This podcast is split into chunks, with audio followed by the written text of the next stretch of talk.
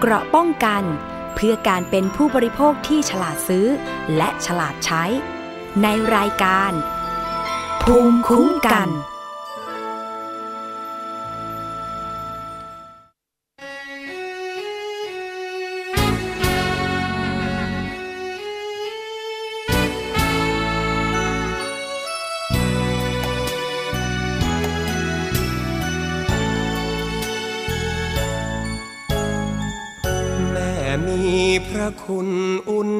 หัวใจ โลกนี้ไม่มีแล้วใคร เหมือนดังแม่ ความรักใครในที่ว่าแน่ยังไม่เที่ยงแท้ รักของแม่เสมือนทอง น้ำใจใหญ่เกินนาที เปี่ยมคลั่งด้วยความหวังดี ล้นเต็มห้องอันทุกภัยไหนจะมาต้องสวงแม่กั้นพอง ทุกภัยมีให้บีทา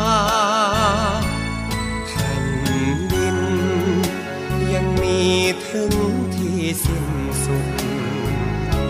มหาสมุทรยังมีฝั่งกักขังคงคาอันพระคุณแม่ประดุดดังห่วงเวหา ไม่มีขอบฟ้า เขตสวรรค์กันรักจากแม่ ระพรมอุดมพระคุณ เสมือนร่มโพคำจุน นุ่นนำมาแผ่คุณของใครไหนเกินคุณแม่บริสุทธิ์เที่ยงแท้ รักแม่ต้องกตัญญู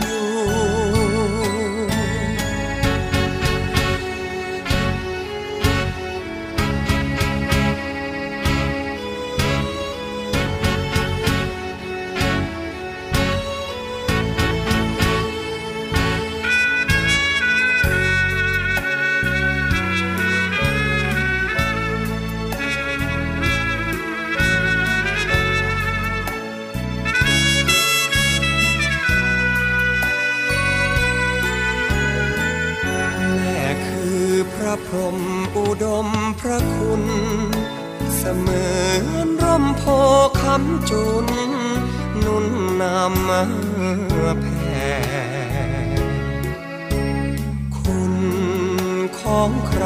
ไหนเกินคุณแม่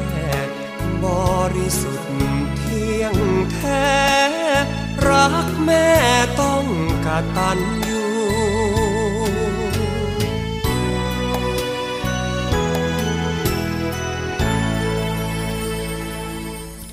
วัสดีค่ะ ต้อนรับเข้าสู่รายการภูมิคุ้มกัน รายการเพื่อผู้บริโภคกันอีกเช่นเคย ดิฉันชนะทิพไพรพงศ์ดำเนินรายการนะคะ วันนี้เริ่มต้นด้วยเพลงแด่แม่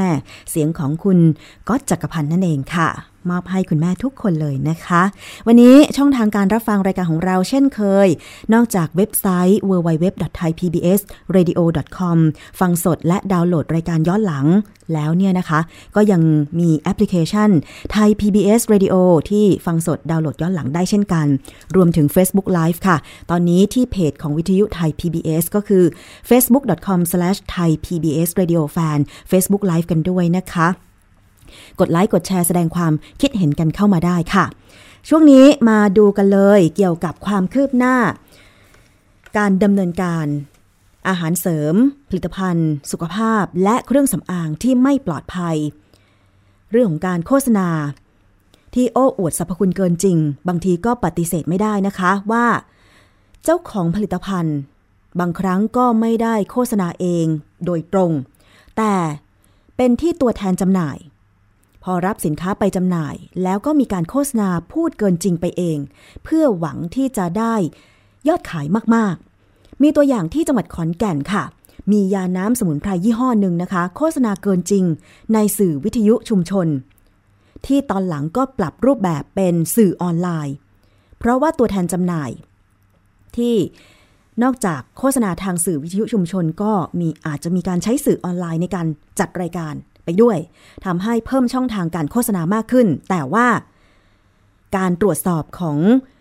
ทางหน่วยงานระดับท้องถิ่น เช่น สสจ จังหวัดเนี่ยบางทีก็ไปไม่ทั่วถึง แล้วก็ยังมีแนวโน้มว่าจะใช้สื่อออนไลน์ในการโฆษณา ยาน้ำสมุนไพรหรือผลิตภัณฑ์สุขภาพต่างๆ โอ้อวดเกินจริงเพิ่มมากขึ้น เรื่องนี้มีรายงานจากผู้สื่อข่าวไทย PBS นะคะ คุณไพฑูรย์ธุรพันธ์ไปติดตามกันค่ะ ผู้ผลิตยาน้ำสมุนไพรบำรุงร่างกายผสมราก 30 ในจังหวัดขอนแก่น ชี้แจงรายละเอียดการผลิตยา หลังไทย PBS นำเสนอประเด็นปัญหาการใช้สื่อโฆษณาอาหารเสริมยาและอาหารโอ้อวดสรรพคุณเกินจริง ซึ่งมีการกล่าวถึงยาน้ำสมุนไพรที่บริษัทเป็นผู้ผลิต แต่ใช้ภาพยาชนิดแคปซูล แม้ใช้ตราสินค้าเดียวกัน แต่เป็นบริษัทอื่นผลิต ซึ่งจากการตรวจสอบโดยสำนักงานสาธารณสุขจังหวัดขอนแก่น หรือสสจขอนแก่น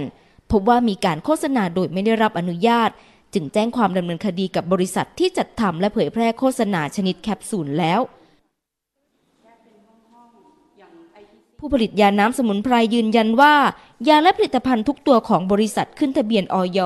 และขออนุญาตโฆษณาอย่างถูกต้อง แต่จะต้องเพิ่มความเข้มงวดในการตรวจสอบตัวแทนจัดจำหน่าย ไม่ให้ใช้ข้อความการโฆษณาที่เกินกว่าข้อความที่ได้รับอนุญาต สินค้าที่เราผลิตทุกรายการนะคะ พอขึ้นทะเบียนได้เราถึงจะขอใบอนุญาตโฆษณาคือใบคออเนี่ยก่อนที่จะขอคออเราจะถามคนที่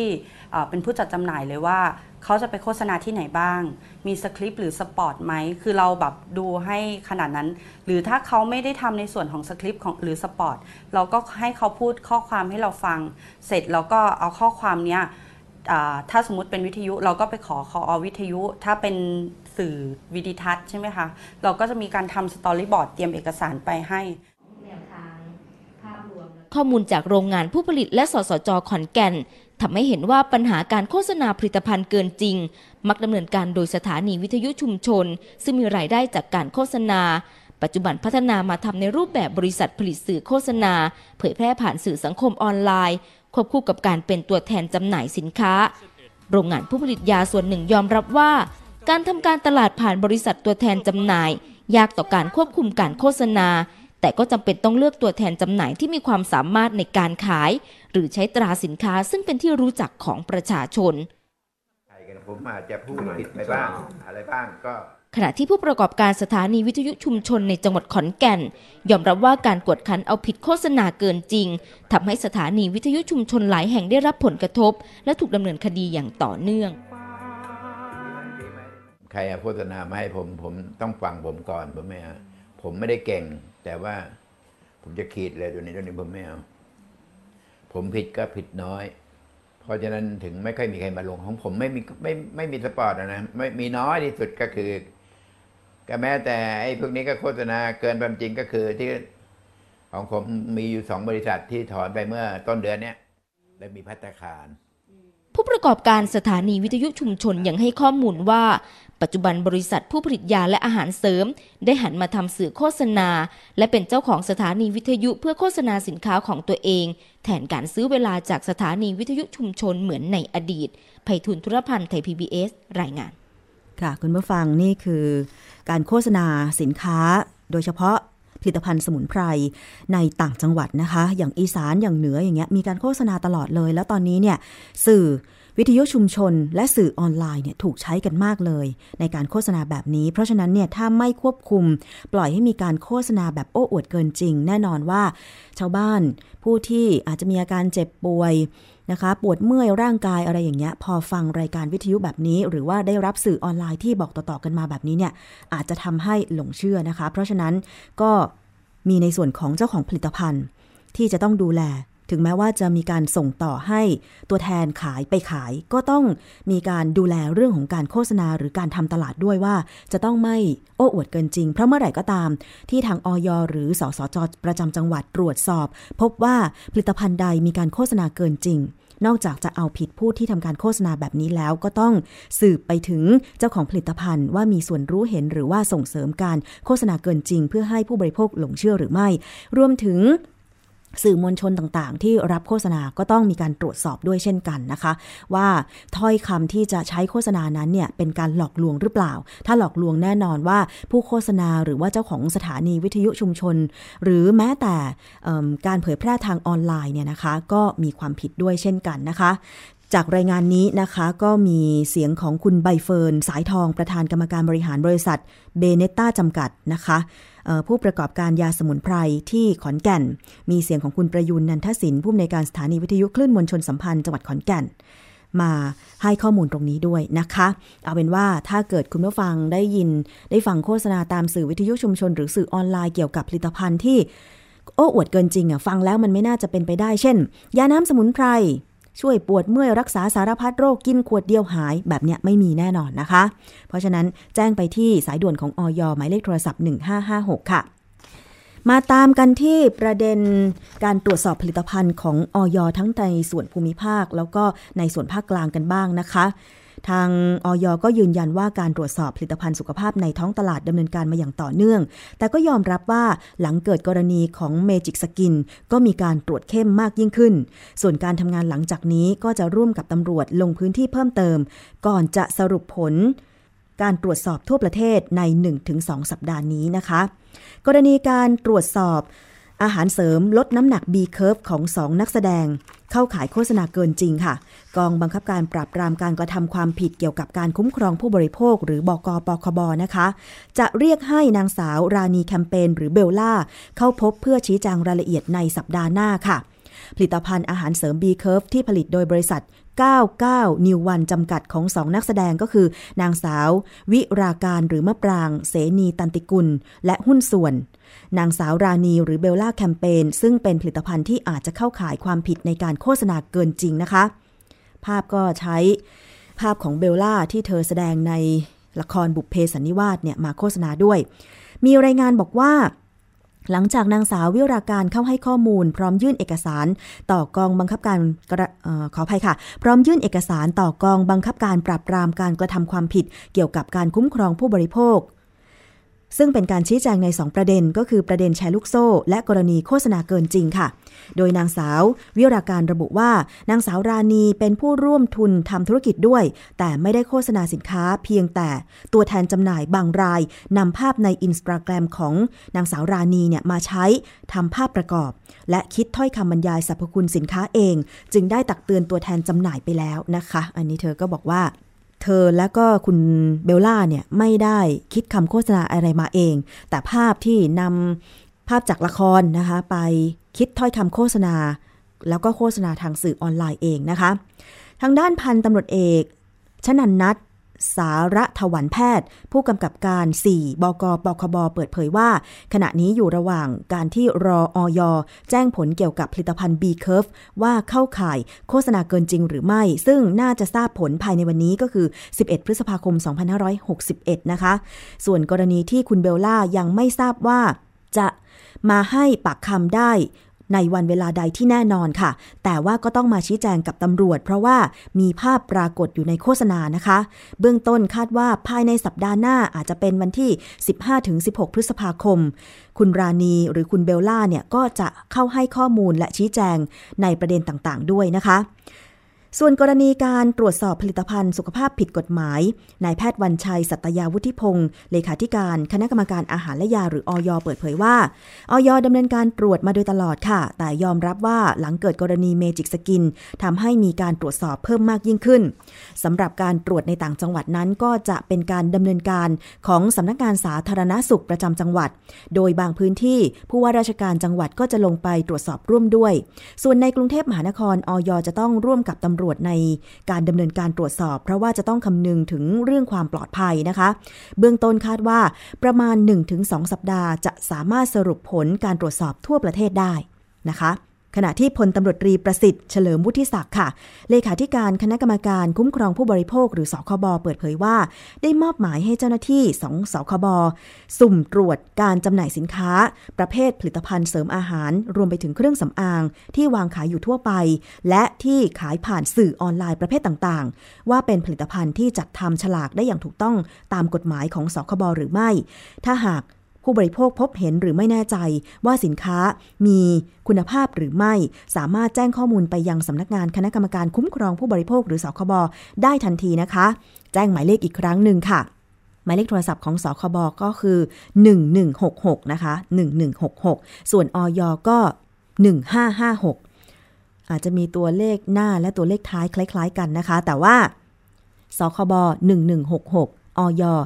1556 นะคะ คุณผู้ฟัง อันนี้ร่วมด้วยช่วยกันในการที่จะเฝ้าระวังโฆษณาเกินจริง เพื่อให้ผู้บริโภคนั้นปลอดภัยจากสินค้าที่อันตราย แต่อย่างหนึ่งดิฉันคิดว่าตัวผู้บริโภค เองนี่แหละที่จะต้องคิดวิเคราะห์ก่อนใช้สินค้าต่างๆนะคะ อีกเรื่องหนึ่งค่ะคุณผู้ฟัง กรณีของตำรวจที่รับผิดชอบในการตรวจสอบแหล่งจำหน่ายแหล่งผลิตสินค้า เครื่องสำอางและผลิตภัณฑ์เสริมอาหารที่ มีการตรวจสอบอย่างเข้มงวดนะคะ ตอนนี้มีการเปลี่ยนตัวผู้รับผิดชอบ ดูแลคดีแล้วค่ะ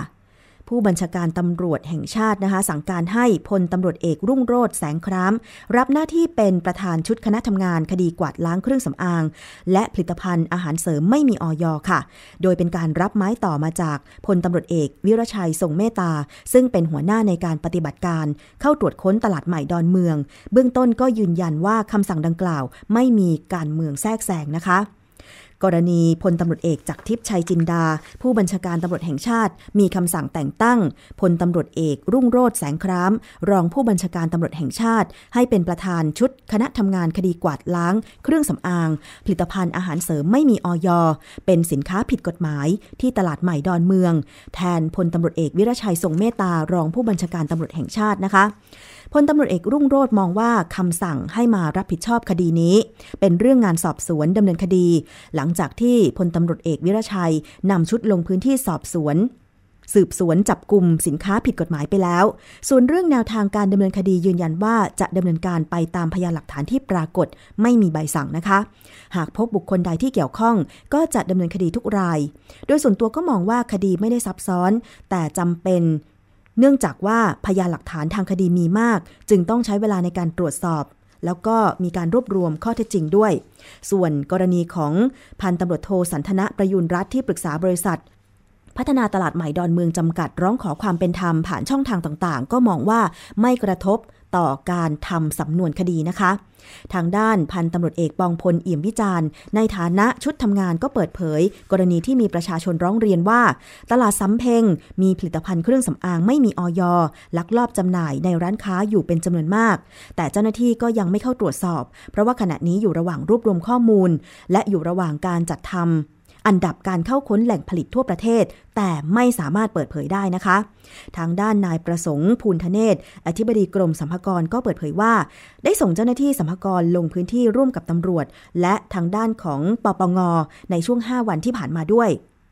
เพื่อตรวจสอบร้านค้าในตลาดใหม่ดอนเมือง ปัจจุบันมีอยู่ประมาณ 300 ร้านค้า ทั้งที่จดทะเบียนนิติบุคคล และบุคคลธรรมดาว่าได้ยื่น แบบแสดงรายการเสียภาษีประจำปีหรือไม่นะคะ รวมถึงเจ้าของตลาดที่ได้จดทะเบียนเป็นนิติบุคคล ในนามบริษัทพัฒนาตลาดใหม่ดอนเมือง โดยหลังจากปปงและตำรวจมีข้อมูลเส้นทางรายได้ชัดเจนแล้วเนี่ยนะคะ ก็จะนำข้อมูลไปประเมินการเสียภาษี ซึ่งตามกฎหมายสรรพากรให้อำนาจการตรวจสอบ เส้นทางทางการเงินร่วมกับปปง เพื่อดูว่าการเสียภาษีถูกต้องหรือไม่ มีรายได้ที่รับจากร้านค้ารายย่อย รายจ่ายที่มีหลักฐานและไม่มีหลักฐานอย่างไรบ้าง อันนี้ต้องตรวจสอบเส้นทางการเงินกันต่อไปนะคะสำหรับร้านค้าหรือว่าตลาดหรือว่าแหล่งผลิตต่างๆ ที่ผลิตเครื่องสำอางแล้วก็อาหารเสริมที่ตรวจสอบแล้วนะคะว่าเข้าข่ายผิดกฎหมายหรือว่าลักลอบใส่สารอันตรายหรือไม่นะคะ ถ้ามีความคืบหน้าค่ะ แน่นอนว่าก็จะนำมารายงานกันต่อไปนะคะ คุณผู้ฟัง อีกเรื่องหนึ่งค่ะ มาดูกันที่ประกาศของสคบเรื่องของการควบคุมสัญญา ธุรกิจ อาคารที่พักอาศัยให้เช่านะคะ ซึ่งที่ผ่านมาเนี่ยนะคะ ก็มีการประกาศไปแล้วตั้งแต่วันที่ 1 พฤษภาคม 2561 ที่ผ่านมานะคะ โดยสาระสำคัญของประกาศฉบับนี้ก็คือการคุม ค่าน้ำประปา ค่าไฟฟ้า แล้วก็ค่ามัดจำที่ให้ผู้ประกอบการให้เช่าที่พักอาศัย เก็บได้นะคะ ไม่เกิน 1 เดือน ส่วนค่าน้ำค่าไฟก็เก็บตามที่การไฟฟ้าการประปาเรียกเก็บ แล้วก็บวกค่าดำเนินการนิดหน่อยนะคะ แต่ว่าหลายท่านก็ยังมีความสงสัยทั้งในส่วนของผู้เช่า และผู้ประกอบการอาคารที่พักอาศัยให้เช่าว่า ที่มีเผยแพร่ทางสื่อสังคมออนไลน์ว่าผู้ประกอบการ อาคารที่พักอาศัยให้เช่ามีการเรียกเก็บค่าส่วนกลางเพิ่ม สามารถทำได้หรือไม่ อันนี้เป็นข้อสงสัยเป็นอย่างมากเลยทีเดียวนะคะ ซึ่งวันนี้ค่ะ ดิฉันนำเสียงจากการที่สคบนะคะ มาตอบคำถามประชาชน Facebook Live เมื่อ 2 วันที่แล้ว มานำเสนออีกครั้งหนึ่งเผื่อใครที่สงสัยนะคะ กับคำถามเรื่องของการประกาศนี้นะคะว่ามีโดยหลักแล้วบังคับใครบ้าง คุมค่าน้ำค่าไฟ แต่ถูกเก็บค่าส่วนกลางเพิ่มทำได้หรือไม่ รวมถึงต้องทำสัญญาเช่าอาคารใหม่หรือไม่นะคะซึ่งก็จะมาตอบคำถามโดยคุณจิรเดชสิรินนครกรรมการว่าด้วยสัญญาของสคบและคุณกิติอึ้งมณีอัมพร นักสืบสวนสอบสวนชำนาญการ กองคุ้มครองผู้บริโภคของสคบนะคะ ซึ่งตอนนี้ค่ะ เราไปฟังรายละเอียดเกี่ยวกับ ประกาศฉบับนี้ว่าโดยหลักแล้วเนี่ยนะคะ บังคับใครบ้างจากคุณกิติค่ะ ก็โดยโดยหลักนะครับ ประกาศฉบับนี้ก็บอกว่า เราจะควบคุมในเรื่องของผู้ประกอบธุรกิจที่มีห้องเช่า บ้านเช่าให้เช่าเนี่ยตั้งตั้งแต่มีห้าตั้งแต่ห้า unit ขึ้นไปห้า unit นะครับขึ้นไปห้า unit ขึ้นไปแล้วก็ต้องดูว่าคนเช่าเนี่ยต้องเป็นบุคคลธรรมดาด้วย โดยมีวัตถุประสงค์ในการอยู่อาศัยนะครับ ทั้งนี้ทั้งนั้นเนี่ยไม่ว่าท่านจะมีบ้านเช่าหรือคอนโดเช่าให้เช่าเนี่ยจะอยู่ที่เดียวหรือต่างที่กันเนี่ยถ้ามีรวมกันแล้วเนี่ยตั้งแต่ 5 หน่วยขึ้นไปเนี่ยถูกบังคับใช้ แต่อย่างไรก็ดีครับ มันก็อาจจะไม่ครอบคลุม หรือเป็นข้อยกเว้นในเรื่องของการเช่าลักษณะของห้องเช่าลักษณะของหอพักนักศึกษา ซึ่งมีกฎหมายบังคับใช้โดยเฉพาะแล้วกับในเรื่องของพรบโรงแรม อันนี้ก็ยังไม่เข้าข้อยกเว้น เข้าข้อบังคับของประกาศฉบับนี้ค่ะนี่คือสาระสำคัญนะคะของประกาศฉบับนี้ แต่ทีนี้มาดูว่าถ้า เราเห็นตามสื่อสังคมออนไลน์ว่า มีการเก็บค่าน้ำค่าไฟตามประกาศจริง แต่แต่ว่าไปถูกเรียกเก็บค่าส่วนกลางเพิ่มเติมนั้น ผู้ประกอบการสามารถทำได้หรือไม่ ไปฟังคุณกิติอีกครั้งค่ะ เอางี้ครับคือเอาไปว่าเอาเอาเอาเรื่องข้อได้จริงมาเลย เพราะว่าผมเองก็เคยเช่าหอตอนสมัยเป็นนักศึกษานะครับจชาวริงบ้าๆนแล้วพักไม่ใช่หอพักจริง ๆ แล้วอะการให้เช่าจริงๆแล้ว การประกอบธุรกิจพวกเนี้ยมันจะมีรายได้อยู่สองส่วน ที่ทางผู้ประกอบกิจไปเสียไม่ได้เลยว่าจะมีรายได้คือรายได้ส่วนแรกคือรายได้ที่เกิดจากการคิดค่าเช่าครับส่วนหนึ่งกับค่าเช่า กับรายได้ที่เกิดจากส่วนต่างในเรื่องของการคิดน้ำไฟ ซึ่งนั่นเองเนี่ยเดิมเนี่ย เราก็ไม่ไม่เคยรู้เลยว่า ไอ้สิ่งที่เขาเรียกเก็บจากเราเนี่ย ไอ้ค่าน้ำหกบาทเจ็ดบาทไอ้ค่าอ่าค่าไฟหกบาทเจ็ดบาทค่าน้ำสิบกว่าบาทเนี่ยเขาเรียกเก็บไปทำอะไรแล้วเขาจ่ายไปเท่าไหร่ ซึ่งตรงนั้นเองมองว่ามันเป็นสิ่งที่ ประกาศเนี้ยมีวัตถุประสงค์ต้องการให้ทางผู้บริโภคกับผู้ประกอบธุรกิจเนี่ยเกิดความเข้าใจกันว่าไอ้สิ่งที่ที่กำลังกล่าวหากันในปัจจุบันว่าเก็บน้ำไฟแพงเนี่ยจริงๆแล้วมันไปอยู่ตรงไหนก็เลยประกาศแบบนี้ก็เลยเอามาให้โชว์ว่าสิ่งที่ที่คุณจะเรียกเก็บได้ คือคุณก็เรียกเก็บได้ตามอัตราที่หลวงเรียกเก็บ แล้วก็ในส่วนที่คุณเก็บมาเพิ่มเนี่ยหลวงก็ไม่ได้ห้าม แต่หลวงบอกว่าคุณต้องอธิบายให้ผู้เช่าทราบหน่อยว่า คุณเอาไปทำอะไรอืมแล้วมันครับก็มีเงื่อนไขของมันว่า สิ่งที่คุณกำลังจะเรียกเก็บเพิ่มจากเขาเนี่ย มันมีเหตุผลไหม มีวิธีการคิดไหมเพื่อเพื่อให้เกิดความแฟร์ระหว่างผู้เช่ากับผู้ให้เช่า ครับอย่างอย่างนี้ในในสัญญาฉบับใหม่เนี่ย มันต้องมีรายละเอียดอะไรบ้างที่ที่ต้องระบุเนี่ยครับ พอพอจะเอ่อให้รายละเอียดได้ไหมครับ ตรงนี้ ก็โดยคร่าวๆครับประกาศฉบับนี้เราจะมีอยู่สองส่วน ส่วนที่เรากำหนดว่าสัญญาเนี่ยต้องมี ว่าสัญญาที่ผู้ให้เช่ากับผู้เช่าจะทำกันแล้วเนี่ยตั้งแต่วันที่หนึ่งพฤษภาเป็นต้นไปเนี่ยต้องมีข้อความใดบ้าง ก็เป็นข้อความทั่วๆไปเกี่ยวกับในเรื่องของเงื่อนไขว่า ใครเช่าการเช่ากันยังไงราคาเท่าไหร่อัตราค่าบริการเป็นยังไง วิธีการสิทธิในการที่จะให้สิทธิทั้งผู้เช่าและผู้ให้เช่าในการบอกเลิกสัญญานะครับ แล้วก็รวมถึงในเรื่องของการที่จะกำหนดอัตราค่าบริการที่จะเรียกเก็บกัน เอาให้มันชัดเจน นะครับ ว่าเราจะจ่ายเท่าไหร่สิ้นเดือนผู้เช่าก็จะได้เอาเงินมีเงินที่แน่นอนว่าต้องการเงินไว้ไปจ่ายให้ท่านนะตรงนี้มันก็จะเกิดความแน่นอนเกิดขึ้นมานะครับ ครับแล้วแล้วสัญญาเนี่ยเออมีสมมุติว่ามีการตกลงกันไว้นะครับ แต่เดิมเนี่ยนะครับเออเป็นเป็นสัญญาฉบับเดิมเลยเอาพูดง่ายๆนะครับ แล้วก็เป็นการยินยอมตกลงกันทั้งสองฝ่ายโดยสมัครใจเนี่ย แม้ว่าสัญญาดังกล่าวจะขัดกับประกาศฉบับเนี้ยถามว่าจะมีความผิดหรือไม่อืมอันนี้เป็นคำถามที่ดีครับ คือในนี้ต้องต้องเรียนให้ทราบว่าประกาศฉบับเนี้ยเรามีผลบังคับใช้วันที่1พฤษภาหกหนึ่งเป็นต้นไป ซึ่งโดยหลักกฎหมายทั่วๆไปเนี่ยกฎหมายไม่มีผลย้อนหลัง ดังนั้นสิ่งที่ท่านทำมาระหว่างผู้เช่ากับผู้เช่าเนี่ยมันก็ผูกพันไปตามเงื่อนไขที่ท่านทำสัญญากันไว้ จนกว่าสัญญาหรือเงื่อนไขที่ท่านจะตกลงกันไว้เนี่ยสิ้นสุดลง แต่ในประเด็นคำถามเนี่ยเป็นเป็นประเด็นลักษณะที่ว่ามันเป็นสัญญาที่ทางผู้เช่าผู้เช่าเนี่ยทำมันไว้แล้วมันหมดไปแล้วแหละ แต่ผู้เช่าผู้เช่าก็ยังอยู่ ผู้เช่าก็อยู่ แล้วก็จ่ายตังค์ให้ผู้เช่าก็ยังเก็บเงินเขาอยู่ อันเนี้ยมันคือสัญญาที่เกิดขึ้นใหม่ เขาเรียกว่าสัญญาที่ไม่กำหนดระยะเวลาการเช่า ซึ่งตรงนั้นเองเนี่ย กฎหมายก็ถือว่ามันมันยังมีสัญญาอยู่ดังนั้นใช้บังคับพวกได้เนี้ยคุณก็ยังใช้บังคับต่อกันได้ต่อไป จนกว่าที่ ฝ่ายใดฝ่ายหนึ่ง มองว่าไอ้สัญญาเนี้ยเงื่อนไขเนี้ยชักไม่ดีแล้วอย่าไปใช้เงื่อนไขตามประกาศคณะกรรมการไม่ได้สัญญาเรื่องการให้เช่าอาคารเป็นเรื่องที่อยู่อาศัยเนี่ย อย่างนี้ดีกว่า น้ำไฟได้ถูก ก็ต้องใช้สิทธิ์ในการเลิกสัญญา กฎหมายก็บอกว่าเวลาคุณจะใช้สิทธิ์บอกเลิกสัญญาคุณก็ต้องมีการบอกกล่าวให้คู่สัญญาอีกฝ่ายหนึ่งทราบไม่น้อยกว่าหนึ่งรอบการชำระ ก็จะได้บอกเลิกสัญญาแล้วมาทำสัญญาใหม่ตามประกาศ อันนี้ก็เป็นเรื่องของเงื่อนไข ข้อกฎหมายทั่วไป ค่ะนั่นคือ เสียงของคุณกิตินะคะ อึ้งมณีอัมพรนักสืบสวนสอบสวนชำนาญการกองคุ้มครองผู้บริโภคของสคบที่ตอบคำถาม เกี่ยวกับเรื่องของการที่ผู้ประกอบการให้เช่าที่พักอาศัย เก็บค่าน้ำค่าไฟตามประกาศฉบับใหม่จริง แต่ว่าไปเรียกเก็บค่าส่วนกลางเพิ่มเติมนะคะ ได้รายละเอียดกันไป แล้วก็เสริมด้วยทางด้านของคุณจิรเดชสิรินคร กรรมการว่าด้วยสัญญาของสคบทีนี้คำถามที่ว่า แล้ว ถ้าใครเซ็นสัญญาไปก่อนหน้านี้ แล้วก็ยังอยู่ไม่ครบสัญญาจะต้องเซ็นสัญญาใหม่ไหม อันนี้เป็นอย่างไร ตอบคำถามโดยคุณจิรเดชค่ะ สัญญาสัญญาให้เช่าที่อยู่อาศัยเนี่ยที่ทำขึ้นมาก่อนฉบับเนี้ยนะครับ จะต้องทำยังไง เพราะว่าจะต้องทำใหม่ไหมอะไรอย่างเงี้ยครับ อยากอยากได้ความชัดเจนตรงนี้เออจะขอเรียนถามท่านท่านจิรเดชครับ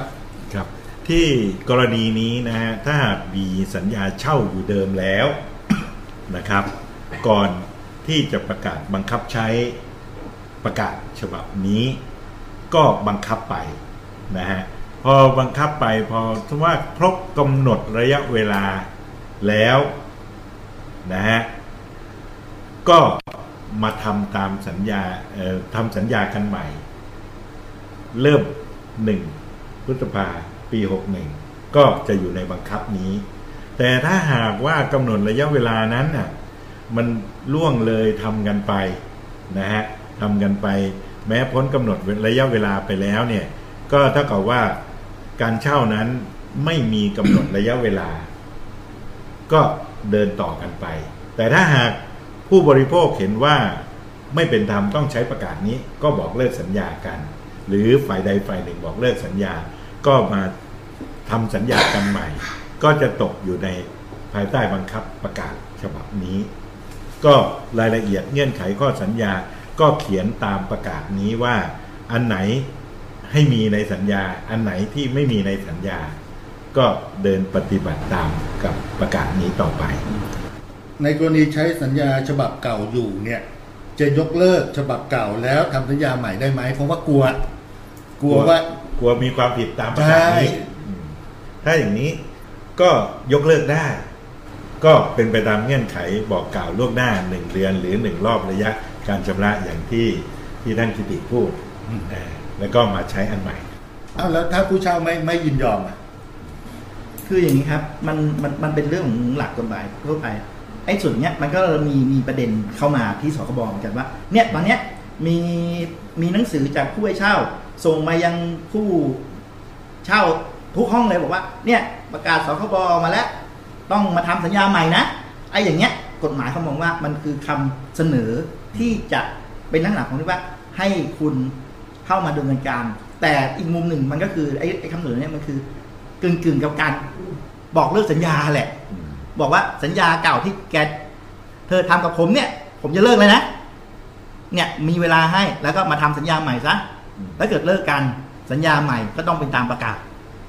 มันก็เป็นไปตามเงื่อนไขปกติทั่วๆไปค่ะนั่นคือการตอบคำถามนะคะสำหรับประชาชนที่สงสัยทั้งผู้เช่าและผู้ให้เช่านะคะ โดยเฉพาะคำถามที่ว่า เมื่อคุมค่าน้ำค่าไฟค่ามัดจำต่างๆ อย่างเช่น ค่ามัดจำเรียกเก็บได้ ไม่เกิน 1 เดือนนะคะค่าเสียหายก็หักตามจริงอะไรประมาณนี้นะคะ แล้วก็ข้อมูลอื่นๆ โดยเฉพาะข้อมูลเพิ่มเติมเกี่ยวกับว่า การห้ามไม่ให้ผู้ให้เช่าเนี่ยนะคะ ถ้าสมมุติว่าผู้เช่าไม่จ่ายค่าน้ำค่าไฟปิดห้องหนีไปนะไม่คืนกุญแจอะไรอย่างเงี้ย แล้วผู้ให้เช่าจะสามารถทำอะไรได้บ้าง ก็คือว่าจะต้องไปแจ้งความเพื่อแสดงความบริสุทธิ์ใจที่สถานีตำรวจว่า ผู้เช่าห้องนี้ชื่อคนนี้ไม่ปฏิบัติตามสัญญาไม่จ่ายค่าเช่า ขอเข้าไป ใช้กุญแจเปิดเข้าไปเพื่อเก็บกวาดห้อง แล้วก็ให้ผู้เช่ารายอื่นได้เช่าต่อไปไม่ให้เสียโอกาส อันนี้เป็นการแจ้งความเพื่อแสดงความบริสุทธิ์ใจป้องกันกรณีบุกรุกห้องของผู้เช่านะคะ อันนี้สามารถทำได้ค่ะคุณผู้ฟัง แต่ว่าต้องไปแจ้งความนิดนึงนะคะ ส่วนถ้ามีคำถามอื่นๆ เดี๋ยววันหลังจะนำมาตอบกันต่อนะคะสำหรับกรณีของประกาศของสคบเรื่องของประกาศ ให้ธุรกิจอาคารให้เช่าที่พักอาศัยเป็นธุรกิจควบคุมสัญญาค่ะ ช่วงนี้เราไปกันที่คิดก่อนเชื่อกับดรแก้วกังสดานอัมภัยกันเลย ซึ่งท่านเป็นนักพิษวิทยานะคะ วันนี้เสนอตอนว่ากว่าจะอนุบาลก็สายเสียแล้ว เป็นยังไง การเลี้ยงดูมีผลนะคะว่าต่อไปเราจะเติบโตเป็นคนอย่างไร เพราะฉะนั้นไปฟังเรื่องนี้กันค่ะ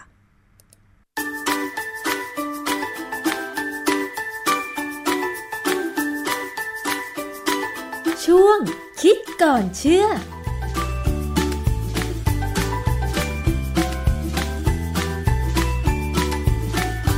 ปัจจุบันคนไทยอารมณ์ร้อนมากนะฮะตีกันบ่อยนะฮะจริงสิ่งที่สำคัญก็คือว่าการดูแลเด็กตั้งแต่แรกเกิดเนี่ยเป็นเรื่องสำคัญ ซึ่งตอนนี้เราละเลยพอสมควรนะฮะมีความรู้ทางวิทยาศาสตร์ที่อธิบายว่าทำไมมันถึงกลายเป็นอย่างนี้ได้ วันนี้เราจะคุยเรื่องว่าทำยังไง มีแนวทางไหมไหมที่จะทำให้คนไทยเนี่ยอารมณ์เป็นคนที่มีสุขภาพจิตดี และเป็นคนดีอย่างที่เราอยากจะให้เป็น เราเรามีความรู้สึกว่าทำไมสงกรานต์ทุกครั้ง มันจะต้องมีการต่อยกันมีการฆ่ากันอยู่เป็นประจำเวลาเล่นสงกรานต์กันเนยนะฮะอย่างกรณีอันหนึ่งในเว็บข่าวของเอ่ออันนี้เป็นเว็บข่าวของสถาสถานีหนึ่งข่าวสดบ้างฮะ เขาเขาก็ขึ้นบอกว่าอารมณ์มันขึ้นตามเพลงวัยรุ่นต่อยกันชุลมุนหลังเปิดถนนงานถนนเข้าปุ้นอันนี้เป็นคลิปเป็นอันที่เห็นชัดๆเลย เพราะฉะนั้นจริง ๆ เรื่องแบบนี้มันเกิดขึ้นตั้งแต่ผมผมอยากจะใช้คำว่ารอให้ถึงอนุบาลก็สายเสร็จแล้ว เพราะว่าถ้าจะแก้ปัญหาอย่างนี้ได้เนี่ยต้องแก้ตั้งแต่เด็กเริ่มออกจากท้องแม่ ว่าจะแก้ยังไงไอ้คนที่มันถึงอยากจะตีกันเนี่ยมันจะได้ไม่เป็นคนที่ไม่เลือดร้อนนะฮะเดี๋ยววันนี้จะเล่าอะไรบางอย่างให้ฟัง มีคำโบราณพูดว่าดูวัวให้ดูหางดูนางให้ดูแม่ ถ้าจะดูให้แน่ต้องดูถึงย่าถึงยายส่วนใหญ่เนี่ยผมก็ได้ยินมาคือดูช้างให้ดูหาง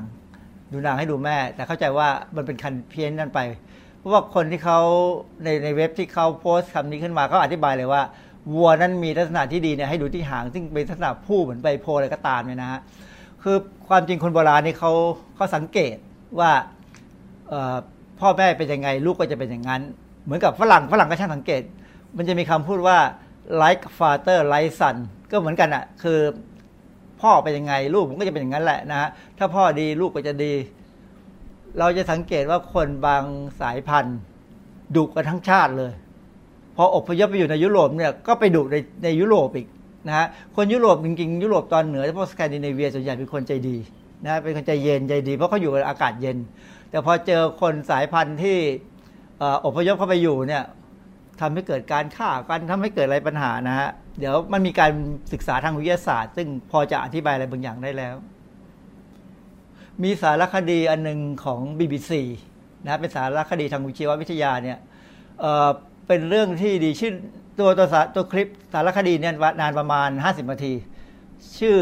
The Ghost in Your Gene ก็คือเรื่องของเหมือนกับเขาตั้งชื่อเหมือนแค่ว่ามีปีศาจอยู่ในพันธุกรรมของแต่ละคนนะความจริงมันไม่ใช่ปีศาจนะมันเป็นเรื่องของอะไรที่อยากบางอย่างที่มันฝังเข้าไปอยู่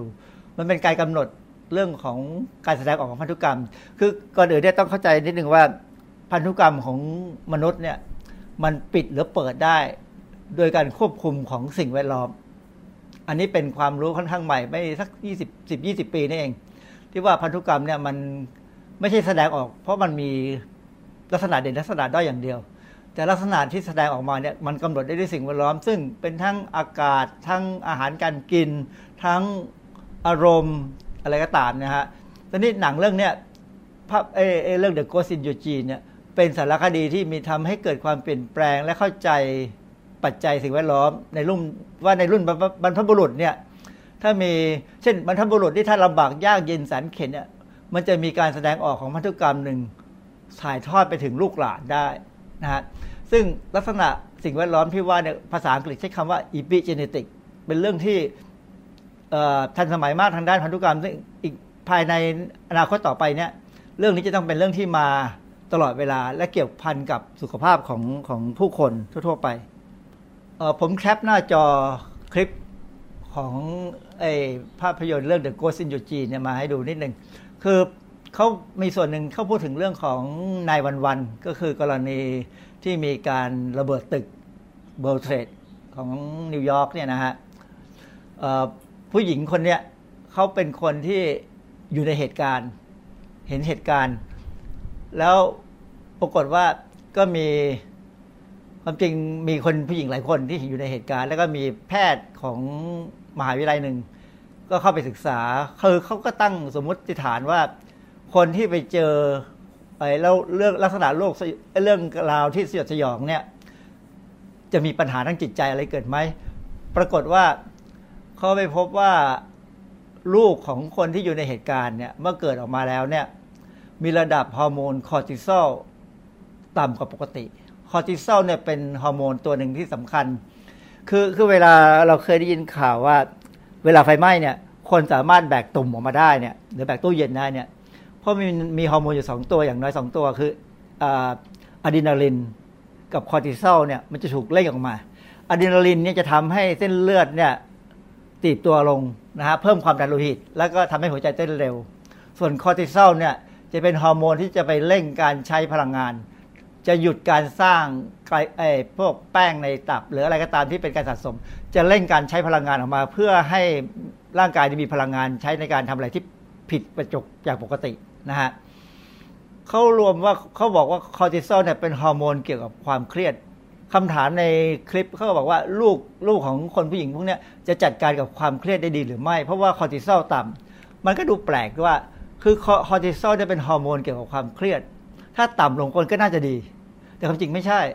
เพราะว่าเดี๋ยวเดี๋ยวจะมีการวิจัยอีกอันหนึ่งที่งบอกคำให้คำตอบว่าคอร์ติซอลต่ำไปปกติเนี่ยมันมีปัญหาอะไร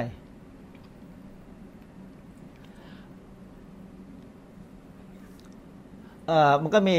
ไอ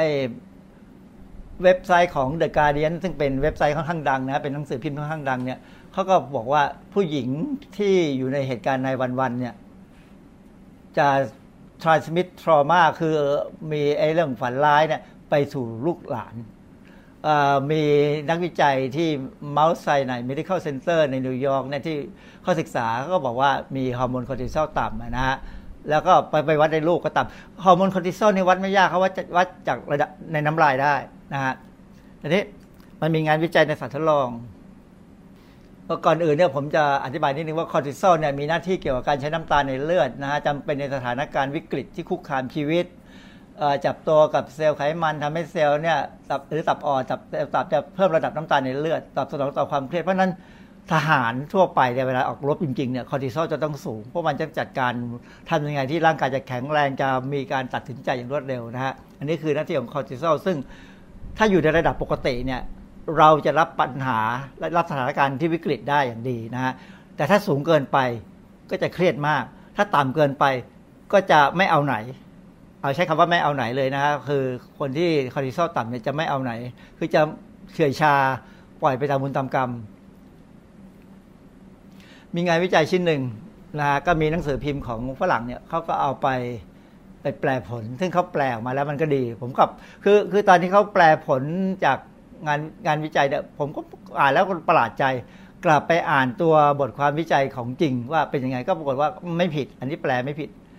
เขาเลี้ยงหนูสองกลุ่ม กลุ่มหนึ่งเขาบอกว่าเป็น good mother good mothering ก็คือเป็นหนูหนูเนี่ยเวลามันมีลูกมันก็เหมือนหมาเหมือนแมวนะครับคือมันจะเลียลูกมันคือจะเขาใช้คำว่า licking ก็คือ หรือว่าคือแต่งตัวให้ลูกคือดูแลลูก กับอีกกลุ่มหนึ่งก็บอกเป็น bad mothering ก็คือแม่ที่ไม่เอาไหน ซึ่งถ้าเรามองถึงคนไทยปัจจุบันนี้เราจะเจอแม่ที่ไม่เอาไหนเยอะมาก แม่วัยใสแม่วัยรุ่นเนี่ยที่ไม่สนใจลูกไม่ดูแลลูกคือสักแต่ว่ามีลูกออกมา ไม่ได้ตั้งใจแล้วก็ไม่ดูแลนะแต่นี่ในกรณีของหนูเนี่ยเขาก็จัดการเอาเอาหนูเขาเขารู้ว่าไอไอในสมองเนี่ยมันจะมีส่วนหนึ่งเราเรียกว่าฮิปโปแคมปัสนะฮะซึ่งตรงเนี้ยจะมียีนหรือพันธุกรรมที่จะสร้าง เขาเรียกว่า receptor หรือตัวตัวรับฮอร์โมนกูโคโคติคอยหรือคอติซึ่งมีคอร์ติซอลเป็นตัวหนึ่งอยู่เนี่ย คือถ้าสมมติว่า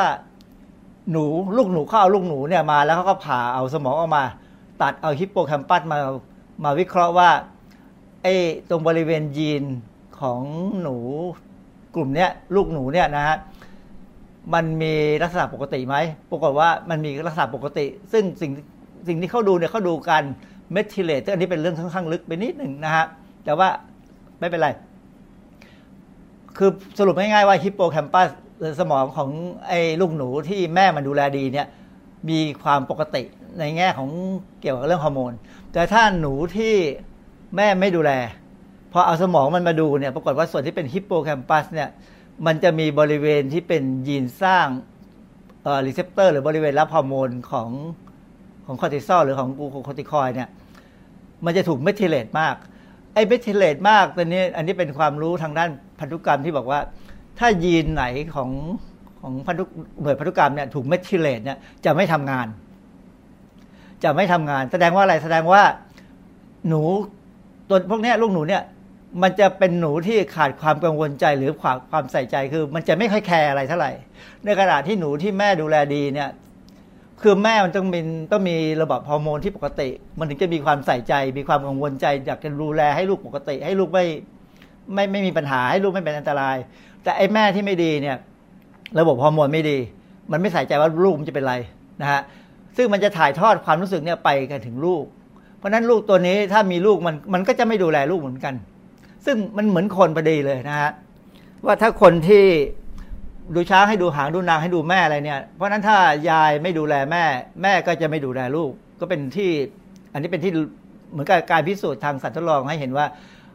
คนโบราณเนี่ยเขาเขามองได้ลึกแล้วว่า จริง ๆ พันธุกรรมเนี่ยมันถ่ายทอดกันได้ด้วย ความรู้สึกแล้วอะไรก็ตามแต่นี่อธิบายทางทางวิทยาศาสตร์เนี่ยพูดถึงเรื่องเกี่ยวกับฮอร์โมน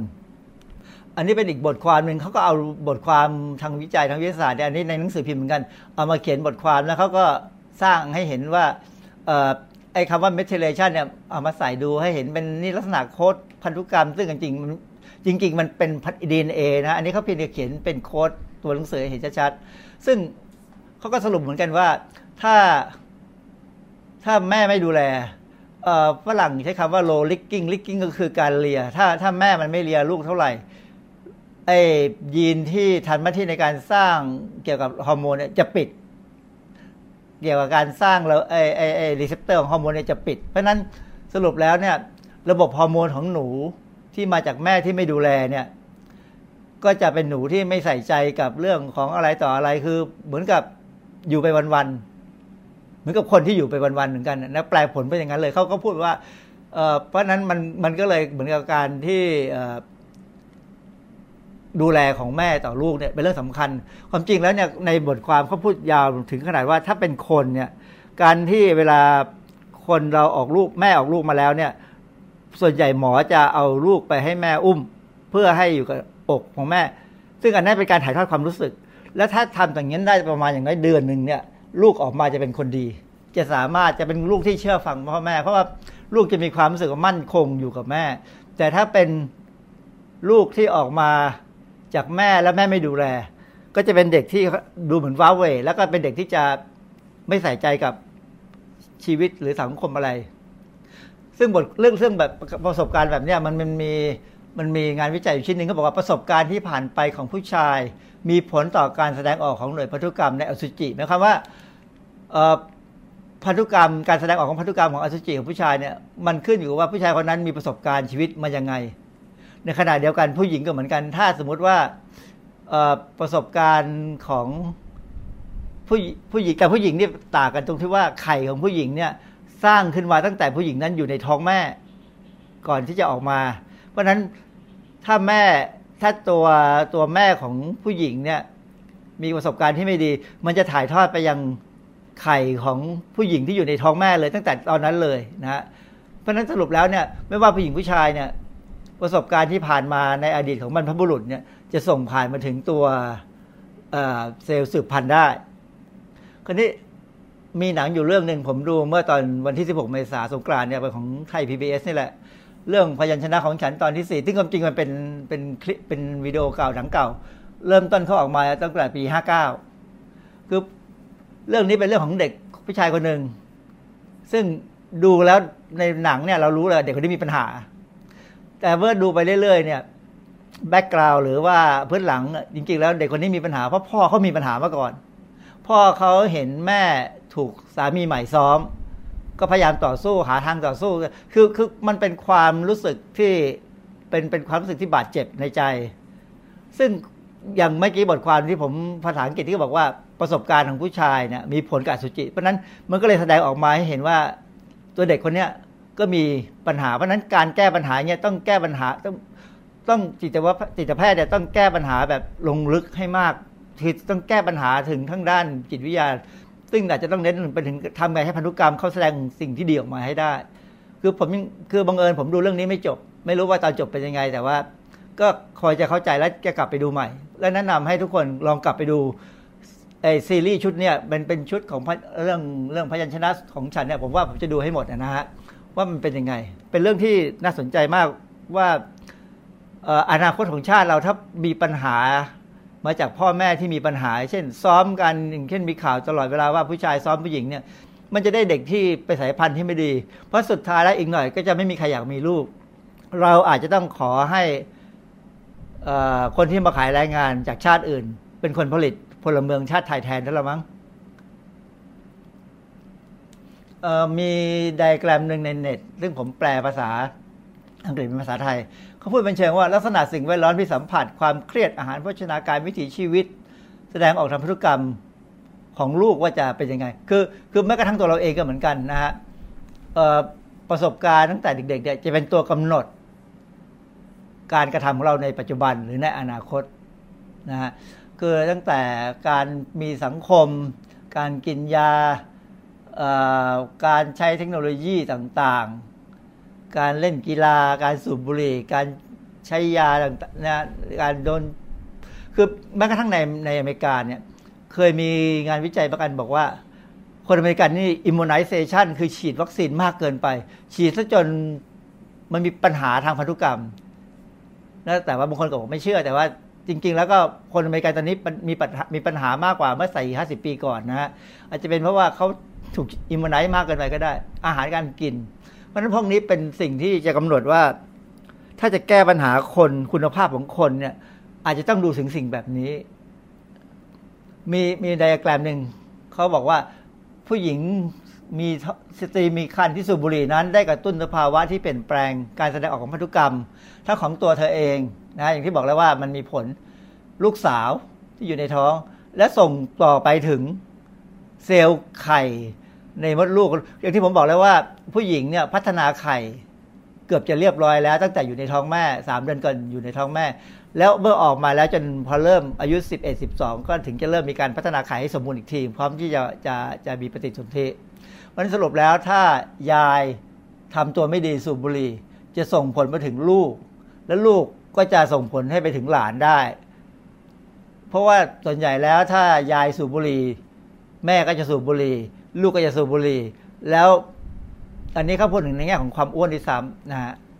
ว่ามันมันมันมีผลเปลี่ยนไป เพราะนั้นถ้าจะแก้ต้องคอยพยายามแก้ทางลักษณะแบบนี้ทางท่าน สิ่งแวดล้อมต่าง ๆ ที่ทำให้เกิดอ่อโดยเฉพาะในแง่ของการการตั้งครรภ์เพ ราะนั้นการแก้ปัญหาเด็กตีกัน หรืออาจจะถึงรวมถึงผู้ใหญ่ที่คอร์รัปชันในปัจจุบันเนี่ยนะฮะอาจจะต้องแก้ตั้งแต่เกิดออกมาจากท้องแม่อย่างที่บอกว่าเมื่อออกมาจากท้องแม่แล้วเนี่ยแม่ต้องให้ความอบอุ่นกับลูก เพราะว่าถ้ารอถึงอนุบาลก็จะสายเสร็จแล้ว ความจริงถ้าเราดูหนังที่เขาพูดถึงมนุษย์ในอนาคตเนี่ยหลายเรื่องเลยนะฮะ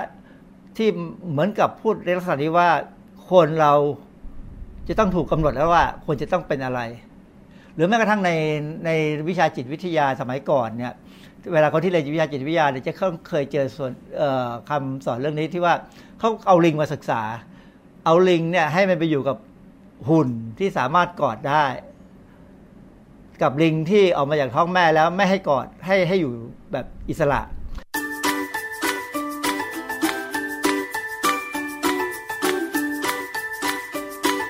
ช่วงคิดก่อนเชื่อ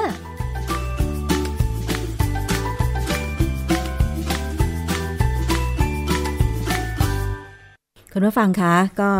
เป็นประเด็นที่น่าสนใจทีเดียวนะคะ บางทีเราอาจจะนึกไม่ถึงก็ได้ว่า การเลี้ยงดูมีผลต่อพฤติกรรมในอนาคตได้นะคะ คุณผู้ฟังนี่คือกว่าจะอนุบาลก็สายเสียแล้วค่ะ จากช่วงคิดก่อนเชื่อ ดรแก้วกังสดานอัมภัยนักพิษวิทยานะคะ มันมีผลตั้งแต่ตัวอสุจิเนาะตัวไข่ ถ้าผู้หญิงนี่ก็อย่างที่ดรแก้วบอกอะค่ะว่า ถ้ายายถ้าแม่ทำตัวไม่ดี ไข่ ที่จะรอการปฏิสนธิ ก็จะไม่ดีไปด้วย พอมันไม่ดีปุ๊บอย่างเงี้ยนะคะ พอมีอสุจิมาปฏิสนธิ ก็อาจเชื้อที่ไม่ดี ก็อาจจะเกิดแบบ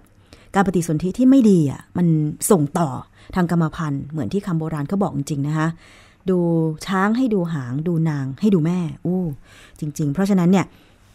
ต้องต้องเริ่มที่จะสำรวจตัวเองเนาะ แล้วก็ปรับปรุงพฤติกรรมหรือว่าอะไรต่างๆ เพื่อให้สภาพร่างกายของเราพอมันดีแล้วเนี่ยนะคะ ก็ส่งผลถึงลูกถึงหลานของเราด้วยอะไรแบบนี้นะคะ จะได้ไม่อารมณ์ร้อนเนาะตอนนี้ข่าวอย่างที่อาจารย์แก้วบอกจริงว่า สงกรานต์ทีทะเลาะกันตีกัน ไม่รู้จะตีกันทำไปทำไมใช่ไหมคะทั้งๆทที่จุดประสงค์ของการมีเทศกาลสงกรานต์ก็คือ การให้ทุกคนไป กลับไปเยี่ยมบ้านไปดูแลคุณพ่อคุณแม่รดน้ำดำหัวแสดงความกตัญญูอะไรอย่างเงี้ยนะคะ นี่ก็คือช่วงเวลาของรายการภูมิคุ้มกันทั้งหมดค่ะ วันนี้ขอบคุณมากเลยสำหรับการติดตามรับฟังนะคะ หมดเวลาแล้ว ดิฉันชนะทิพไพรพงศ์ต้องลาไปก่อน เจอกันใหม่ในครั้งต่อไป สวัสดีค่ะ เกราะป้องกัน เพื่อการเป็นผู้บริโภคที่ฉลาดซื้อ และฉลาดใช้ ในรายการ ภูมิคุ้มกัน